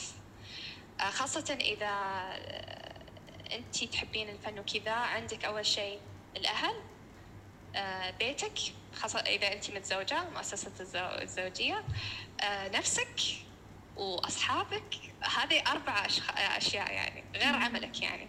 فكيف ترتبينها؟ وفينا يعني بعض الأحيان في أشياء تصير إنه عتب. من لأنهم يحبونك ويغلونك بس مع الوقت آه يتعودون. هذول الأهل والأصحاب اللي مرة قراب. ما عندك وقت خاص فيك أنت و... يعني إلا. لا علاقة ابدا لا بأهل ولا بزوج ولا خاص إيه بمشاعل فقط. إلا. يوم السبت إذا مرات أنا شوفي أخلص الأشغال المنزلية آه هو ترى مو بس بالويكند حتى عندي تقريبا أخلي ساعة كل يوم هي اللي اللي لي المشاعل ساعة إلى ساعة إلا ربع على حسب إذا خلصت. يا أقرأ يا أسوي رسم يا سكتش. هذا اللي حتى إذا شفتي حتى يمكن أول لما كنت أحط رسمات وكذا كانت بشكل أسبوعي. بس تجي أشياء بالحياة. بعدين نرجع للجدول مرة ثانية. وعندي كمان يوم السبت لي لنفسي يعني مو كله ثلاثة إلى أربع ساعات. بس إنه إن شاء الله أنا ناوية يعني الحين خاصة إنه الفترة اللي فاتت شوي كان يعني العمل زياد الله يحفظه هو الطفل يعني ما أنا ابن أنا أحس إنه صديقي الصغير. فمو ما عاد يعني علاقتنا مو إنه مرت أب وأب لا إنه أصدقاء. بس أنا صديقته الكبيرة يعني في علاقة ثقة عرفتي؟ مو مشاعر الصغيرة مشاعر الولد الكبيرة موجودة موجودة. لما يصير عنده كلاس الفن لما أحضر معه مرات والله أقعد أقص وأسوي معاه يعني هو يسوي حقه وأنا أسوي شغلي ونشوف آخر شيء. ففي بس إنه الحمد لله أنا أحس الشهر الجاي لأنه تقريبا هو بدأ نهاية August فالفترة اللي فاتت كانت نحاول نعدل الجداول كذا فالحمد لله الحين نوفمبر خلاص بنرجع مشاعر نعطيها وقتها اللي اللي تبدع فيه. ال me time آه ال me time وابغى أرجع الموضوع نفس ال research اللي أنا سويته آه عن تعليم المرأة في السعودية. أنت ما ما ما تكلمتي عنه ما ما ما هذا هو الحين برجع أسولف عنه. تعليم المرأة الله يعطيك العافية ما بتقعدين تسوين ادت تعليم المرأة السعودية سمي. لا تكملي تفضلي. التعليم أصلا عندنا بشكل عام في السعودية لكل من النساء والرجال كان بضوابط معينة. فكان أنا لما قدمت على الريزيدنسي حق فكرة لازم أنا كان مهم لي مواضيع المرأة الخليجية بشكل عام بس إن السعودية focus آه، بعدين لما دخلت موضوع التعليم حسيت لازم أركز. ترى كلهم كان في يعني حتى موضوع تعليم الرجل كمان ترى بحر. لو إنه سويت exhibit خلينا نقول شهر ستة شهور كان يمكن timeline خط آه، تاريخي أو بياني واحد للنساء واحد للرجال في السعودية. أنت كان آه. العمل لو تشرحين كيف كيف كان العمل اللي قدمتيه لاستوديو فكرة؟ كان مثل time آه، line على ما أذكر أيوه. ومع documents أنا ليه سميته الموضوع إعلان تعليم المرأة؟ العنوان. لأنه قصه إنه كيف أعلن التعليم البيان اللي طرح كان مهم إنه زي ال curve اللي اللي tipping point خلينا نقول. نقطة التحول. لأنه أول كان التعليم عندنا بالسعودية للجميع كان كتاتيب. بس بعدين آه، الأولاد آه، بدأوا تدخل العلوم وترى كانوا في رفض بالتعليم بشكل عام. حتى لأنه كيف يتعلموا هذه الأشياء؟ آه، ما هي يعني أنا إحنا ما نشوف إنه هي يعني ما منها فايدة. بالحرام كل شيء. إي وكل شيء يدخل بالحرام مع إنه بعضهم آه بعض الرافضين مثلا في الحساب ولا كذا كانوا يعلموا بناتهم وأولادهم هذه الأشياء لأنه هي تدخل آه في آه البزنس والمشاريع والتجارة وهذا بس يرفضوها للناس الآخرين وبعضهم رافضين تماما. فلما طلع البيان من الملك إنه خلاص إنه في تعليم طبعا بدأوا الأولاد وخلاص عادي بس إنه البنات كان في رفض. متى كان هذا؟ أي سنة؟ البيان 1959 امم واو. أنتم في الإمارات قبل صح؟ قبل آه هو إحنا في الإمارات كان تعليم الكتاتيب. اللي هو المطوع إحنا كتاتيب كتاتيب بس أنا أتكلم عن التعليم تعليم نظامي تعليم نظامي إيه. كان؟ والله ما ما أعرف آه، تعليم النساء متى بدأ بس فترة الستينات آه، يعني إيه؟ من الأشياء اللي أنا شفتها مثلا مجلة العربي في التقارير الخاصة عن مدن الإمارات في هذيك الفترة خلينا نقول فترة الستينات بالذات عندنا في الشارجة يعني شوفي ترى متحف بيت البنات اللي عندكم بدبي ترى في في معلومات عن هالشيء. آه رحت زرته كان مرة جميل. صغير يعني آه الحجم ما هو كبير. أنا ما أبغى أحكي إنه صغير لكن المعلومات اللي فيه مره صح. كبيرة. أنا بالنسبة لي يعني يوم رحت زرته. ومرة حلو المتحف آه مرة جميل. آه فاي فنرجع للموضوع. فعندي إنه إنه لما أشوف جدتي الله يحفظ جداتي يعني جدتي اللي الله يرحمها توفت وجدتي كيف إنه ما كان في ترى إلا كتاتيب زي ما انت تكرمتي. ماما على وقتها والدتي يعني صار في ترى إنه الجامعة بدأوا يحطوا كذا. آه بعدين الحمد لله وقتي مرة كان كويس في ابتعاث والحين ما شاء الله يعني sky is the limit على قولتهم مفتوح ما شاء الله جميع المجالات والدولة قاعد تدعم كثير. فنرجع لموضوع إعلان تعليم المرأة ليش مهم؟ لأنه لو ما أخذوا هذه الخطوة أتوقع مع إنه في معارضين وفي ناس جو وحكوا وكذا كان إنه ما ما ما صار هالشيء. فكان عندي إنه على قولتهم ال declaration of ال women education إنه إعلان تعليم المرأة هذا بحد ذاته هو الخطوة الأولى.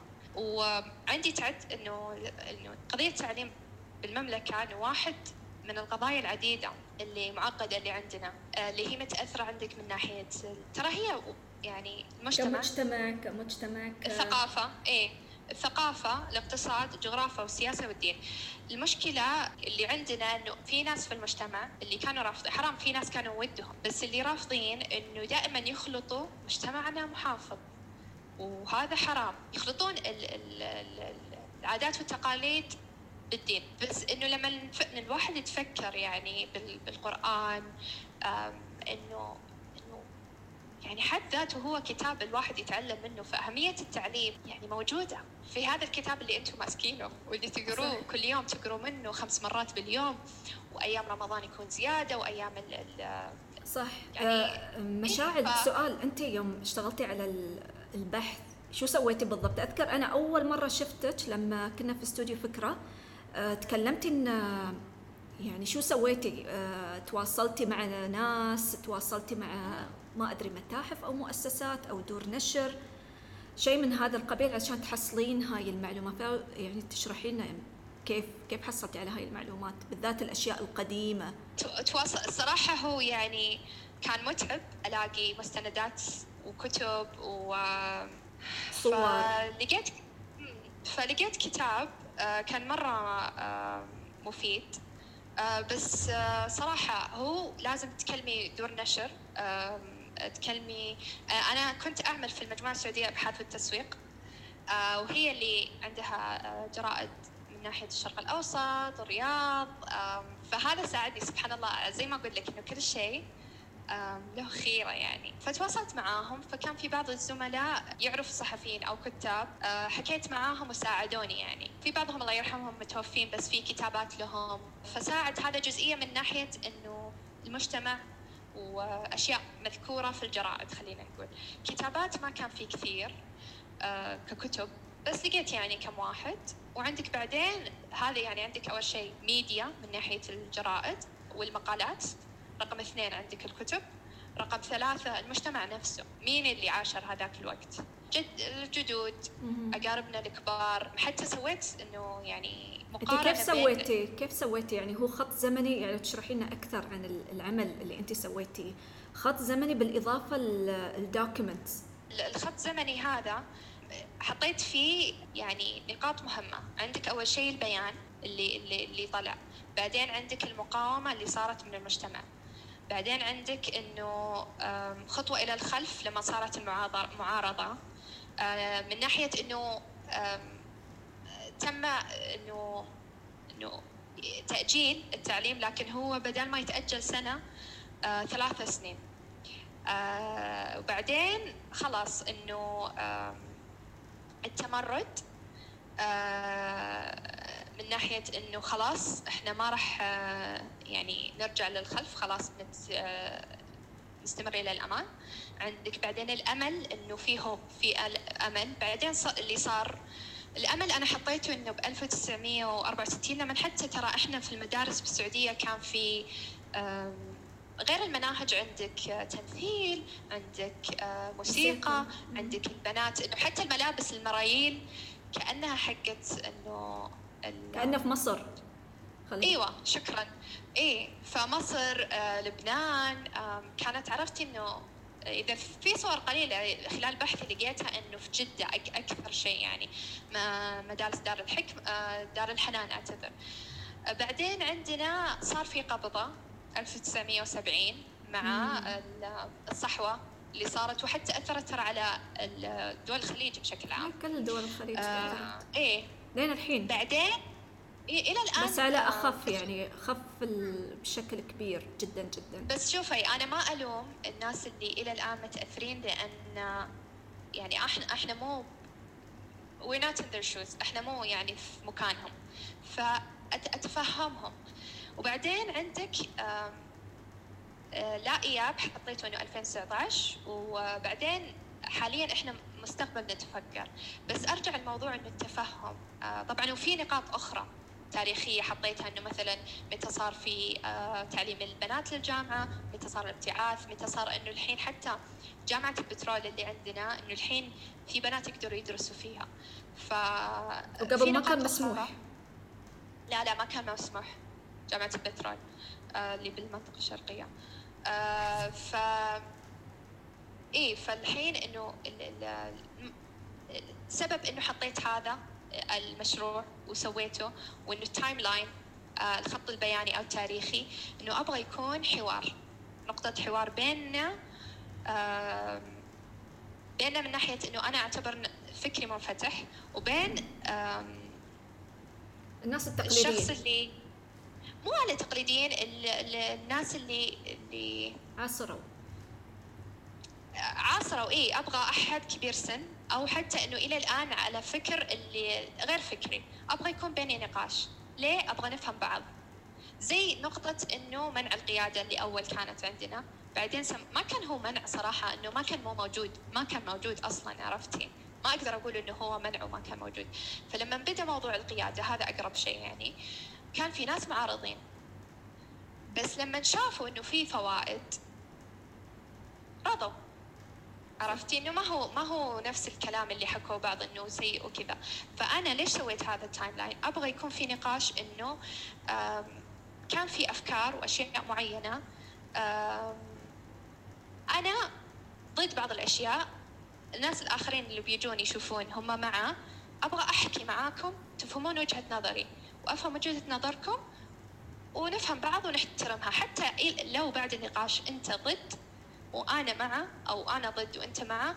آه، على الأقل يكون في نقطة آه، تلاقي نقطة وسطية. نحترم بعض حتى لو إحنا غير بعض.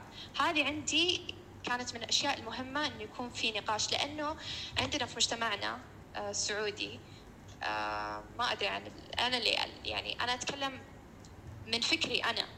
مو أنا طبعا ما عندي نظرة شمولية لكل أحد في المجتمع بس إنه ما في ما أحس إنه في نقطة محايدة. سلام. بيسفل خلينا نقول. ما في طبعا يعني معركة ولا شيء بس إنه نقطة إنه نجلس فيها نتناقش فيها نفهم بعض. هذه مو موجودة ترى. أنا في أشوف في نقطة أنت تكلمتي عن إن أنت ما عندك وجهة نظر شمولية. في المشاريع الفنية لا. يعني البحث الفني شخصي جدا. مش بحث أكاديمي إن في معايير معينة ولازم تكون في وجهة نظر محايدة أو أنت لازم توصلين إيه؟ ال conclusion هذا ال conclusion يكون يعني علمي خلينا نقول. البحث صح. الفني آه، يعكس وجهة نظر الفنان. مو إيه بالضرورة يكون صح أو غلط. مو بالهدف إيه؟ انه إحداث تصحيح أو الواحد يطلع نظرية أو لا البحث الفني يعني أنت تتكلمين من وجهة نظرك أنت كفنانة. هو شوفي في جزئية أكاديمية. يعني العمل اللي قدمته هو تمثيل النقد الملكي الذي اللي منح الإذن بتعليم المرأة في المملكة العربية السعودية. بس العمل تلخيصه إنه يمثل أحداث مختلف الأحداث الرئيسية اللي أثرت على تعليم المرأة في البلاد. فهي منطقة محايدة عرفتي؟ أنا بس قاعدة أوريكم إيش صار. وفي أشياء حتى يعني لما قريتها ما يعني أنا ما كنت أعرف عنها ما حطوا يعني ما علمونا عنها في المدرسة. آه أنت بس هالمشروع كم اشتغلتي عليه؟ كم الفترة اللي ثلاث أشهر. ثلاث أشهر. آه أوكي. بس آه، مي في نقطة آه، ساعدت على تشكيل المشروع إنه شيء نرجع للمشاعر الصغيرة إنه أهلي دائما التمهيدي إلى المتوسط بداية المتوسط إنه كنا تقريبا كل جمعة نجلس بعد الغداء طبعا إحنا نعتبر في بيت حموله انه بابا أكبر واحد فجدي وجدتي الله يرحمهم كانوا معنا في البيت. بس إنه كنا كل جمعة نجلس نحكي عن أسبوعنا ونتناقش. آه، فهذا ساعدني إنه بالتساؤل بالأشياء بالحياة. انما هو يعني حتى كنت لما في المدرسة يعطونا أشياء معينة أسأل المدرسة طيب بالمناهج الدينية يعني حتى إنه وأنا صغيرة تخيلي سألت سؤال إنه كيف شكل صغيرة آه ثاني ابتدائي. آه قلت المدرسة كان في آية عن عرش الرحمن فسألتها قلت لها شلون شكل كرسي ربي؟ بريء السؤال. هذا يرجع للعمارة ترى والتصميم كمان. ف... فقالت لي إنه حرام ما يجوز وكذا. فلما كنت أرجع البيت بابا يقول لي إنه يعني سألته نفس السؤال. قال لي هو ما عندنا تصور لأنه هو فوق خيالنا. فشوفي طريقة الإجابة. ها يعني إنه لما أنت تيجي تتفكري في أشياء لها إجابة في أشياء لها بس ابحثي عادي. نرجع لموضوع ال residency هذا تقريبا مو بس ترى بال residency حتى أيام الجامعة إنه أتفكر بالشيء وأطالعه من من أكثر من زاوية. فهذا مهم ترى مرة مهم. يعني حلو إنه الأهالي يعني طبعا أنا أهلي مثلا غير حتى يمكن أخو أبوي أو أخت ماما كل واحد منهم مختلفين بالتربية. فأنا هذه الحمد لله إنه كان في أهلي. ترى ما في عائلة مثالية في إيجابيات وسلبيات بس إنه في أشياء زي هذا الشيء مرة كان كويس إنه أقدر أحكي مع أهلي أتناقش معاهم إيه فبس نرجع للعمل الفني إنه لازم تتساءل ترى الشيء ما هو إنه شيء مسلم. مو معناته إنه ترى غلط أو صح ما في غلط وصح. ترى هذا في النهاية زي ما أنت قلتي إنه أنت قاعد في بعض الأحيان يكون شيء شخصي لك أنت حتى لو تعرضه آه، تبغى تعرف الرياكشن ردة فعل الناس الآخرين هل فهموا الفكرة؟ ما فهموها. ضد مع متحمسين آه، غاضبين. هذا ترى يساعد الفنان. وال process الفني. فنرجع للمشهد الفني في السعودية. أنا مشكلتي مع المشهد الفني تبغين نقول إيجابي ولا نقول المشكلة؟ آه، الهدف من البودكاست مو بعرض مشاكل ولازم تنحل إنه مونولوج شيء شبيه بالمونولوج إن الحوار الداخلي التساؤلات تطرحين تساؤلات مو بالضرورة تكون في إجابات للتساؤلات هذه أشياء شوفي يعني كثير يعني مثيره للاستغراب بالنسبة لك أنت ك كفنانة أو كمبدعة أو كمعمارية طيب شوف الشيء اللي لاحظته. عندنا وأنا كتبت في نهاية ال timeline هو في أشياء أخرى بس العشرة timeline اللي حطيتهم. كتبت المستقبل future تفكر. ليه استخدمت فكرة كلمة تفكر؟ لأنه اللي قاعدة أشوفه الحين أبغى منك شيء خاص بسرعة نفذه. ما قاعد يخلوا بشكل عام كل شيء. ما قاعد يخلوا الشخص ياخذ نفس. ياخذ نفس من ناحية إنه البروسس أو ياخذ نفس إنه يفكر. كل شيء سريع سريع سريع سريع. فأنا عندي التفكر هذا مرة مهم. آه وال reflection اي التأمل. والتفكر مرة مهم. بس اللي قاعد يصير الحين ما شوقت آه، التأمل. من ناحية الفن ما في تفكر. خلاص أنا هذا يعني هذا الشيء اللي أبغاك منه أو الموضوع العام. وأبغى أشوف end result بسرعة بسرعة بسرعة بسرعة. فحتى في واحدة من الفنانات ما ودي أذكر اسمها يعني بس إنه أعرفها.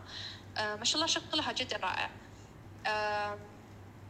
قابلتها مرة مع يعني كنا في جلسة مع زميلات وكذا وسبحان الله أول مرة أقابلها بس إني متابعة عملها. فصرنا بعدين زميلات الحين. أو صداقة يعني. فسألتها أنا كيف الحين مع كل شيء؟ قالت لي مشاعل ماني قادرة أفكر إنه أخذ وقتي. كل شيء سريع سريع سريع. آه، وإنه مرة متعب. تقول أول لما إنه كنت أخذ وقتي آه، مو معناته إنه أنا كسلانة ولا شيء بس إنه قاعدة أتنفس. نفس نفس اللي أنا قلت لك اللي كتبته إنه تفكر أحس ما تقولي أحس أتنفس مو اني أنا ما قاعدة أتنفس ما في أكسجين. بس إنه يعني الواحد يلهث. يلهث إنه كأنه إيه، يركض إيه كأنه تقول. قاعدة ألهث. ومن مشروع إلى مشروع من مشروع لمشروع فهذا اللي قاعد الشيء السلبي في المشهد الفني عندنا. ويمكن بالإمارات نفس الشيء يعني أنا ما أقدر أحكي أكثر بالإمارات لأنه أنا بس جلست فعليا كأني مقيمة ثلاثة أشهر. هو تقريبا انت كلامك أنا فاهمة يعني النقطة وهالكلام أنا كذا مرة آه، تناقشت مع بعض الأصدقاء الفنانين إن الهدف صاير حاليا إن أنا كم معرض بشارك فيه خلال السنة؟ آه، production production إيه. كم آه، شو يعني يوم يكون في open call هل أنا أشارك؟ هل لازم أنا أشارك؟ كيف الأم- كيف الفنان آه، يعني يتوافق مع هاي المعايير. فكلها مرتبطة بالوقت. again نرجع لعامل الوقت. آه، هو موجودة هالمشكلة عندنا بس بشكل لأن إحنا من زمان تقريبا من خلينا نقول المشهد الفني آه، في الشارجة من زمان المشهد الفني. من بداية الثمانينات موجود حتى قبل يعني من السبعينات. بس على مستوى الإمارات خلينا نقول يعني صارت هاي الحركة فعليا من 2005 آه، مع دبي آرت لما طلعت دبي آرت قامت هاي المعارض الفنية في حي الفهيدي وبعدين من 2010 وساير في منطقة ال- الجوز الصناعية بعدين في أبو ظبي في أبو ظبي آرت. يعني صارت مثل حالة نهضة فنية عندنا في الدولة. فصارت وا... في زخم يعني تعرفين مثل تيار جارف ووايد open calls فالفنان okay أنا بشارك هذا بشارك هذا بشارك هذا. وكلهم اتفقوا والفنانين اللي أنا أعرفهم إنه okay يعني زين أنا المواضيع اللي أتكلم فيها أحيانا ما تكون متوافقة مع ال- ال- المشاريع الفنية اللي تعرضها ال- المؤسسات. صح. فهو مرتبط بالوقت مرتبط بالزخم. وأجين الواحد يرجع بعدين التفكر اللي أنت تكلمتي عنه الواحد يطلع نفسه من هذا التيار ويوقف ويتأمل. زين أنا شو سويت؟ أنا شو اللي أنا ابى أحققه كفنان؟ هل هو. متوافق مع الأشياء اللي أنا ابى أسويها كفنان أو لا؟ ولا أنا أتوافق مع معايير آه، المؤسسات الفنية؟ هو موضوع يعني وايد وايد كبير. مو بكل حد عنده الشجاعه إنه يتكلم عن هذا الموضوع بصراحة شديدة. آه، الناس يخافون تروح عليهم فرص. لهالسبب أيوة. آه، وهذا another topic. آه، يمكن أنتم بعد بتشوفون هذا الشيء لاحقا بعد ما يمر يعني وقت عندكم. مع وجود هاي المشاريع الفنية مع وجود المؤسسات اللي ترعى الفنون ممكن تحسون تحسون بهاي المشكلة. لكن هذا إحنا يعني اوريدي أنا شفت شفت ناس يعني يتحطمون عن هاي المواضيع. أيوه زين سؤال. شوفي إحنا المشهد الفني ترى موجود من أنا أذكر بالمجلات آه، كان موجود من أيام الثمانينات حتى وأنا صغيرة يعني أذكر بس إنه ترى أغلبه تشكيلي علشان الصح وكذا أنا أتوقع يعني أو يعني اللي هو في السيف سايد أيام- في السيف اي عشان سيف سايد وكان في نساء بس ما يحطون ال- الفنانة آه وحتى أيام المتوسط والابتدائي كان موجود أذكره والثانوي وهكذا. بس إنه أنا أحس الاوبن كول آه زي ما قلتي هل أشارك أو ما أشارك؟ هل بيضغطون علي ولا ما يضغطون علي؟ إذا ما شاركت هل بينسوني؟ آه أنا هذه ترى الأسئلة تجي ببالي. يعني okay أنا ما شاركت في معارض إلى الآن يعني هنا بس لما أشوف ال open call والبنود اللي حاطينها يعني يعني أحس ضغط و pressure وتوتر و anxiety قبل ما حتى الواحد يشتغل عرفتي؟ وكمان بالنسبة للنسيان هل أنا إذا ما عرفت؟ إيه أو أنا إذا ما عرفت بهذا المعرض بيقولون هذا الفنان ما اشتغل هل عرفتي؟ أحس حرام يظلمونا. وكانه كانه أنت يعني كفنانة أو فنان يعني ما أدري ليش جدي الضحكة بس إنه يعني كأنه عرفتي إنه fashion آه، industry إنه fashion week اللي باريس ولا شيء إنه أوه لازم إنه أنا ال ال البيت حق ال fashion حقي لازم يكون مع هذا. إذا ما سويت هالسنة الناس يقولون وينه هذا؟ مم. هذا التشبيه اللي يجي ببالي. فأحس في ظلم The fear of missing out. Yeah. إيه. زين السؤال الأخير آه، مشاعل آه وين بتكونين عقب عشر سنين؟ حاليا انت شغالة في استوديو أو آه هو استوديو صح؟ اللي هي إيه؟ شركة تصميم. شركة تصميم. يعني أنت بديتي في هالمشروع ودخلت ال account في إنستغرام ما شاء الله يعني حلو شغلكم. شكرا فأنت ف وين بتكونين؟ يعني في هالوقت عقب عشر سنين. شوفي هالوين آه هالوين 20 30 إي والله صح. happy Halloween اللي يحتفلون فيه أول شيء.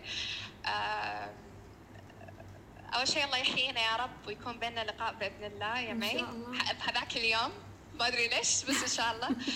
آه وإن شاء الله نشوفك قبل بإذن الله أول شيء. آه شوفي هي Details Creative Agency هم design boutique زي ما تكرمتي انت فأحبهم كانه عائلة فنية. فهذا اللي اللي مرغبني واللي أقول لك ساعدني على إنه مشاعل آه آه شوي إنه لما تشوفين انت creative حوالينك ترى آه، يسعدك أول شيء إذا انت تحبي الجمال وتحبي التصميم motivate you و لهالسبب أنا سويت البودكاست. يعني كل ما قابلت أيوة. يعني الناس المبدعين في مجالاتهم أشبك بطاقتهم مثل ما يقولون. الله يسعدك. انت ما شاء الله طاقتك آه، ولا أحلى على قولتهم. آه ف عشر سنين بعيد okay؟ أنا يعني بعيد القريب خلينا نقول لأنه فتح يعني زي الفترة تقريبا اللي قاعد فيها في أمريكا. إيش مشاعر تشوف تبغى تشوف نفسها بعد عشر سنين؟ إنه أول شيء ال architect block ايا كانت ال block أو الشيء اللي مقفل يروح في في جميع محاور حياتها. هذا واحد. مشاعر المرأة الناضجة. بتكون في هاك الوقت. كلهم مشاعر صغيرة ومشاعر كبيرة. okay. إيه آه قبل ما أقول عشان النضج ترى في أكثر من تفرع. في نضج عملي في نضج شخصي في نضج فني في نص نضج نو نو نفسي. نضج اجتماعي. اي فالنضج ما ما في واحد mature أنت. أوه إذا شفت أحد mature خلينا نقول في المجال الفني يعني. هو لأن إحنا المقابلة عن إيه الفن. آه النضج الفني إنه أشتغل أكثر بالفن. إنه إن شاء الله أبغى أسوي معرض. أنا already بديت شوي يعني في كم لوحة. أبغى يكون عندي معرض خلال عشر سنين. العمارة أبغى أرجع من ناحية مو بيوت. أبغى يكون عندي digital fabrication في طريقة أو أخرى لأن أشتاق okay أحب أنا أرسم أحب ألون أحب آه، أسوي sculptures وكذا بس أشتاق لل... للورشة. أشتاق للحدادة. اي أشتاق لأشتغل بيدي. وأكون كل واحد في المشهد الفني بالمملكة؟ إيه إن شاء الله. يعني ودي حتى إنه إذا أنا إذا مشاعل سوت هذه الأشياء من ناحية الحدادة والنجارة وال painting وكذا ودي أفتح زي استوديو يجون الناس إنه يا يستخدموا المكان أو حتى ورش مرة بالأسبوع آه تكون بدون ريع. أبغى إنه الأطفال إن كنت في المتوسط حتى صغار يعني يعني شيء اجتماعي إنه تعلم كيف أنت مثلا تاخذ تسوي شيء معين يعني إنه حرفي عرفتي؟ اتمنى يعني هذا واحد من الأشياء اللي أنا أتمناها. زائد من ناحية إنه بعد عشر سنين أبغى أكون مخلصة الكتاب القصة الصغيرة اللي أبغى أسويها عن تعليم المرأة إنه يكون في شيء زي الدوكيومنتري فهذه المخططات هل إن شاء الله يعني إن شاء الله تنجز. بس بعد عشر سنين يمكن أكون مخلصتها ومسويه أشياء ثانية. صح. بس إنه هذه الأشياء اللي في بالي ورقم هو واحد و- هي شو رقم واحد؟ اللي كله يبغى كل أحد يبغاه بالحياة يكون سعيد. فالحمد لله أنا سعيدة بس إنه يكون سعيد إنه الرضا. كونتنت اي الرضا. التام هو ليش أنا لله أنا أسأل؟ متصالحة يعني مع نفسي وضميري الحمد لله ولا أحسن منه. الحمد لله. بس إنه يعني الحمد لله. بس إنه يعني الرضا إنه مشاعل هل قدمتي شيء انت للمجتمع؟ إنه الرضا من ناحية إيش أنا أضفت شيء للمجتمع؟ هو أنا ليش أسأل هذا السؤال في كل المقابلات؟ يعني أنا إيه. المقابلات هذه أسويها أفكر فيها أنا عقب عشر سنين بعد ما ما أدري كم شخص أنا بقابله في البودكاست. أتخيل نفسي. عقب عشر سنوات. يعني هذا السؤال أنا أطرحه لنفسي. لما إحنا بنشوف برد بسمع ها- هالمقابلات هاي كلها كل هالأشخاص اللي أنا جلست معاهم وكلمتهم. بيكون الكلام ال- المسجل هذا بيكون مختلف تماما. لما بنرجع للأشخاص شو حياتهم بعد عشر سنين بيكون مثل العوامل مصدر. اللي مرت عليهم. هي إيه. شو الأشياء؟ يعني أنا أفكر بهذا السؤال آه، يمكن السؤال يكون غريب انه كيف الواحد أنا ما أعرف آه، الأسبوع الجاي أنا ما أعرف شو بسوي. بفكر بعشر سنين.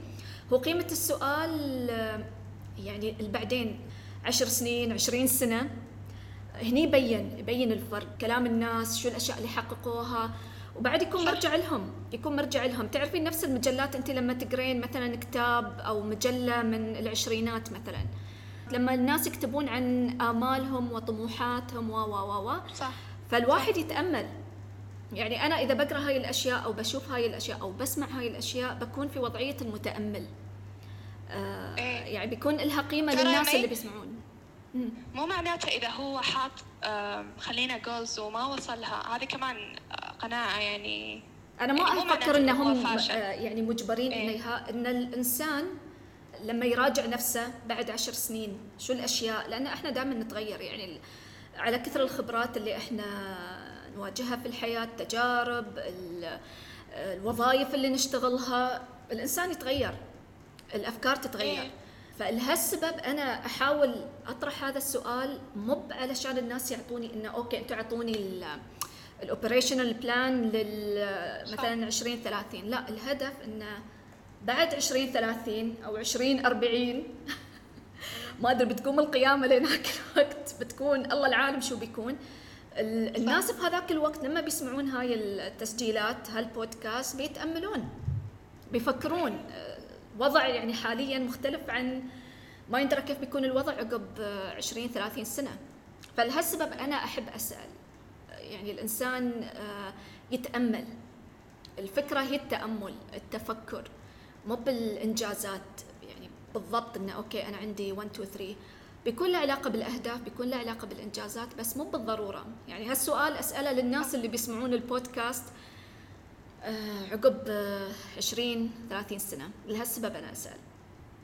وحتى معي آه، بالعكس سؤالك مرة حلو. حتى معي أحس إنه عادي حط المشاريع ابدأ واحد واحد. ما تدري يمكن تخلصهم يمكن بعدين أصلا أنت حاط شيء ببالك وتغير رأيك. صح. هذا يرجع الموضوع ترى في سؤال دائما تسألينه مرة أحبه. آم، هل الفنان يولد أو إنه يصنع أو يصاغ إذا ما صح. كنت صح.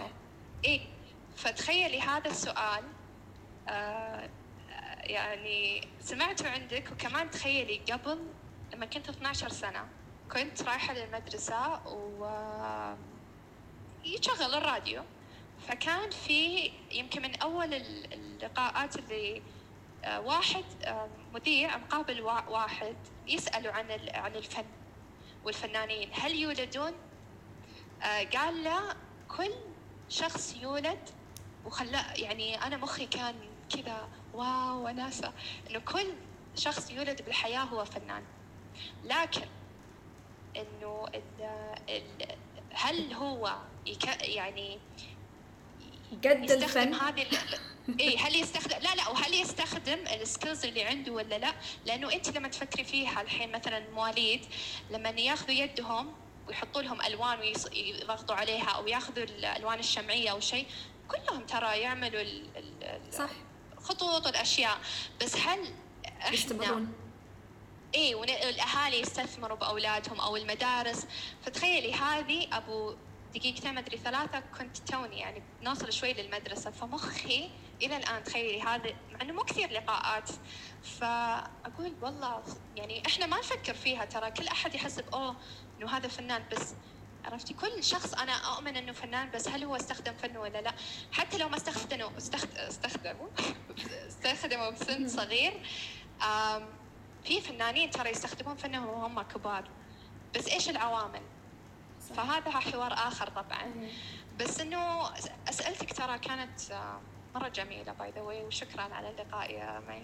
أنت مشكورة وايد آه، مشاعل إن أعطيتيني من وقتك. أنا عارفة إن أنت كنت يعني وايد مزحومة فاستمتعت وايد يعني إن شاء الله شكرا لكم على إصغائكم وعلى اختياركم للدكة. أريد أوضح شيء مهم عن البودكاست. الدكة هي عمل أقرب ما تكون لعمل بحثي وليست مجرد عمل ترفيهي. تأثير ما بيبين إلا بعد سنوات من عمل مقابلات لعدد من العاملين في المجال الإبداعي في المنطقة سواء محليا أو إقليميا. فإذا عجبكم المحتوى بكون ممتنة. إذا نشرتوا الحلقات في قنواتكم في ال social media لا تنسون أنكم تسوون like في قنوات بودكاست الدكة على Spotify Google Podcast Apple Podcast وال SoundCloud. في الله وش حالكم يا عرب؟ وش حالكم باقي؟ ويلي يا ويلي أنا. وش حالكم يا عرب؟ من عقب الافراقي ويلي يا ويلي